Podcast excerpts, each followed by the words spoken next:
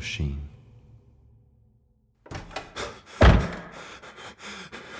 Yes, yes, I, I know, I know. Are, are we recording? Okay. Hello to whoever's out there listening.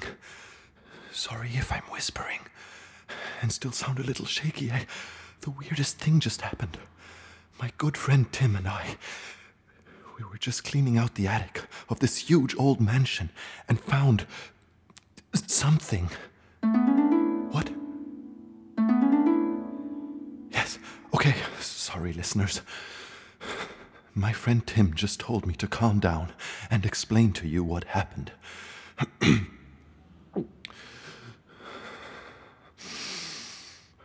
okay, so Tim is a sound guy, and I'm an actor and a writer, and we planned to rent this place to build a little recording studio.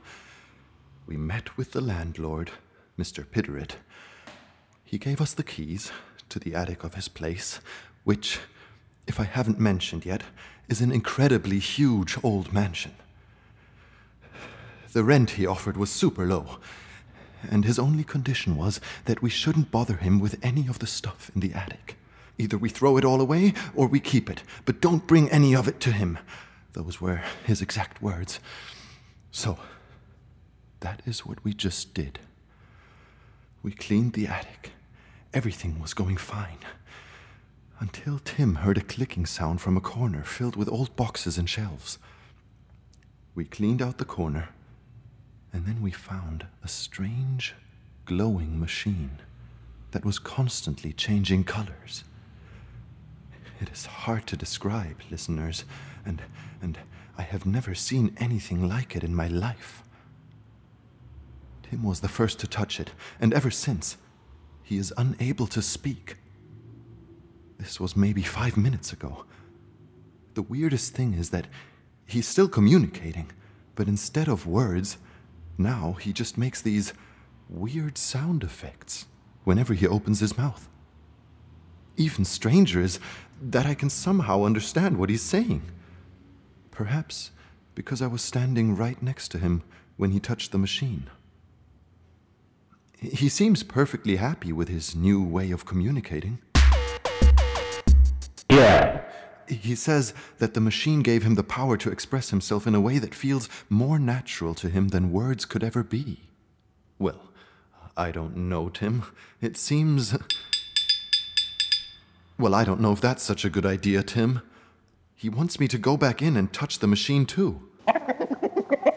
I am not a coward. Okay, fine, I'll prove it. Okay, listeners, I am going back in now. Can you hear this sound? That's the machine. It seems like something is moving inside it. Okay. I'm going to touch it now. Ready? One, two, three.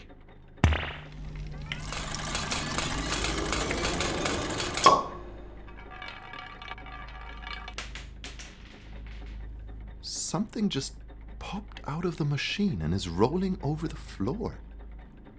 I think it's a. a marble. Yes, definitely.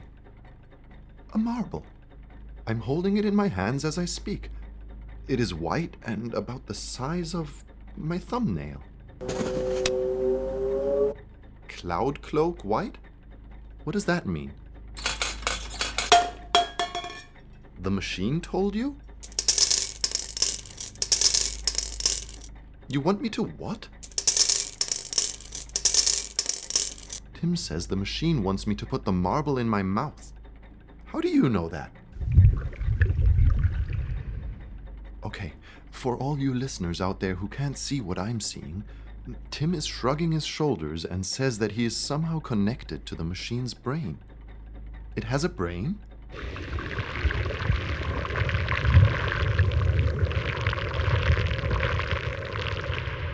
Tim says that the machine is a marble machine and that every marble contains a story of some sort.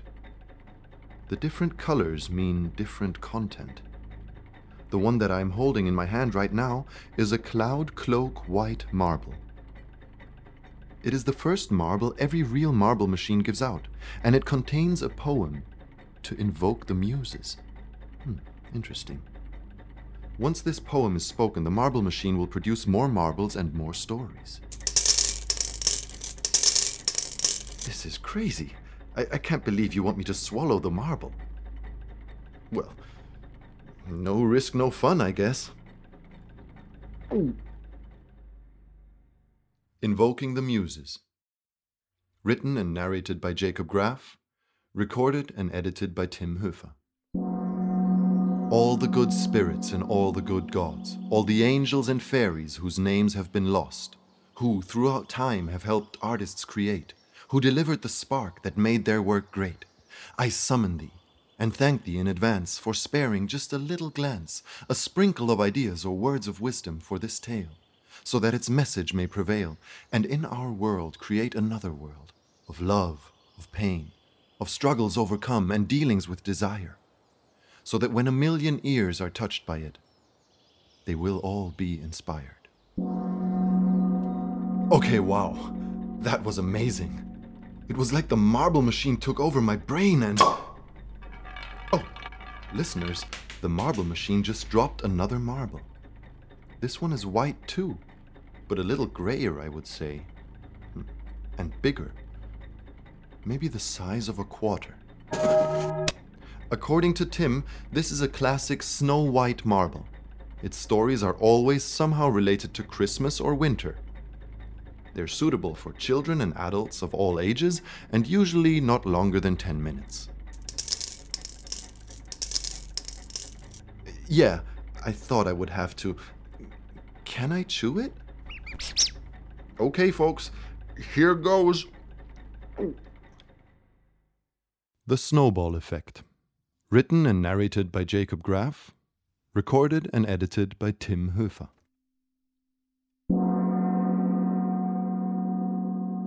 For 70 years, the lesson Clarence was about to learn would stick with him. The cold wind froze the fluids coming out of his nose. He zipped up his jacket and bent down to test the texture of the snow with his gloved hands. The school's annual snowball event had already started. Walls of snow and small fortresses made the big field look like a little Arctic village. The teams had been picked, and all the teachers were on duty to supervise that nothing went wrong. The headmaster himself stood on a wooden podium with a megaphone. No whitewashing! he would shout occasionally if one of the kids got too carried away. It was a miraculous madness.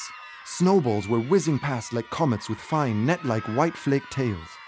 In some places where the fighting was extraordinarily vicious, there was such a flurry of snow that it blurred out bits of the battlefield and made it hard for Clarence to see who was involved in the fighting.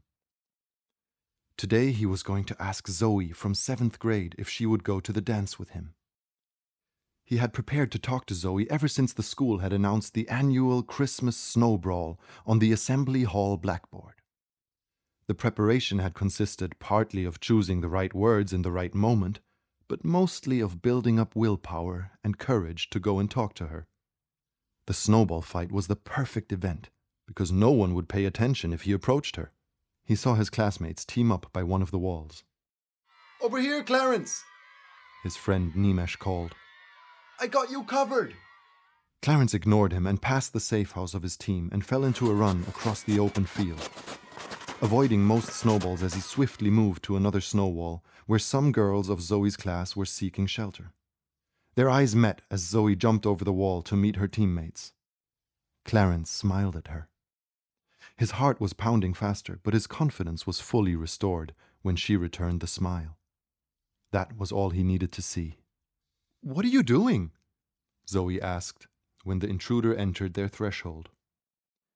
I. I wanted to ask you. Kill the enemy! A voice shouted as a shadow flew over the wall.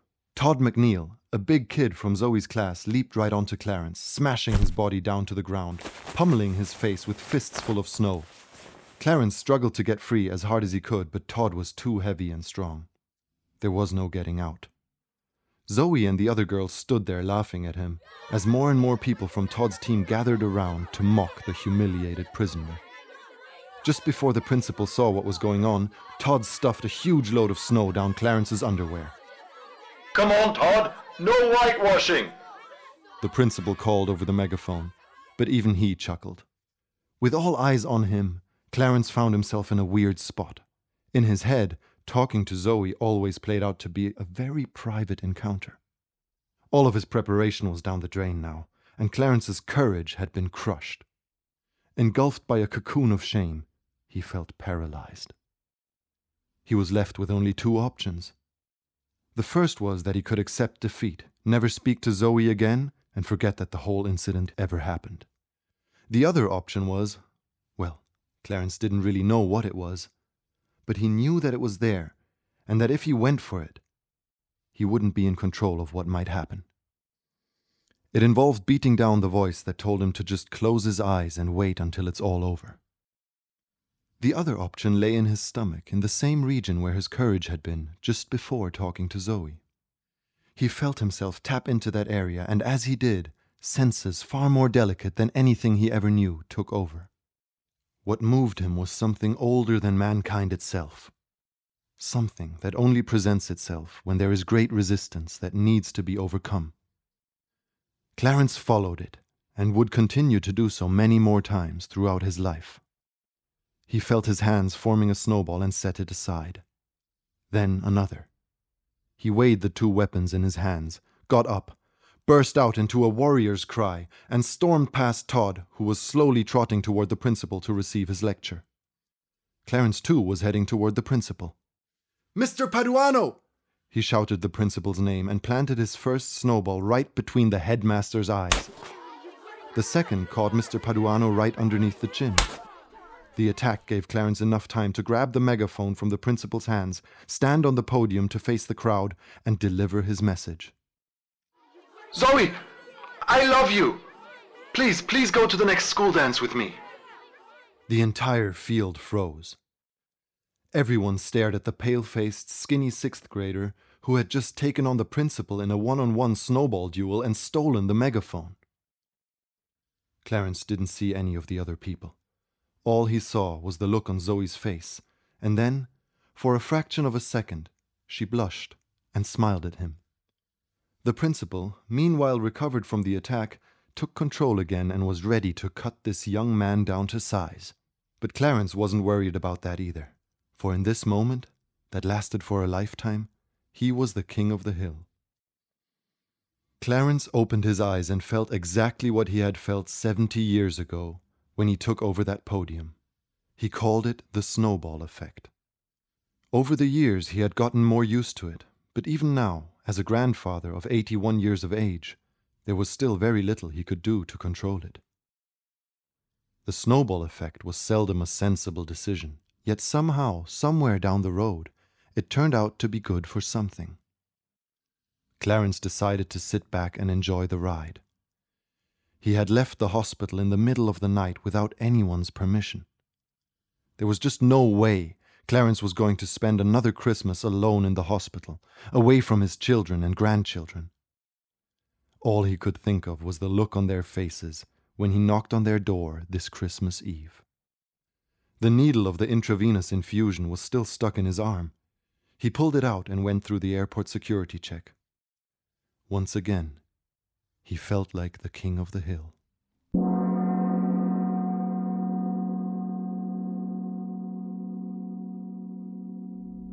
Welcome back, listeners. I hope you enjoyed the story. It seems like the marble machine is sleeping now. It is glowing in a dim, yellowish light and not making any more clicking noises. The other noise you're hearing is Tim, snoring next to the machine. To be honest, my eyelids are also feeling a little heavy. Thank you for listening to this episode of the Marble Machine podcast. Also, check out our website for news and behind the scenes material. Hear us soon and be on the lookout, for the next marble will drop.